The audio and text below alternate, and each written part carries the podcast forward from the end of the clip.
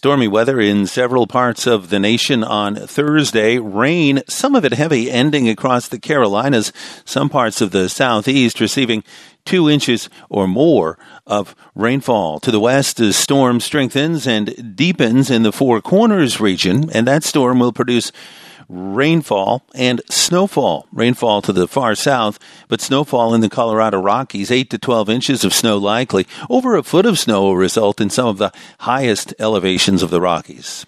Now, that same storm, but the warm sector of it, will yield rain for Oklahoma and Texas on Thursday. There's a slight risk of severe weather, especially in southern Oklahoma and northeast Texas, with heavy showers, which could produce flooding, even tornadoes, heavy downpours, and uh, flash flooding in urban locations. That's your national weather forecast. Mike Ellis, NBC News Radio.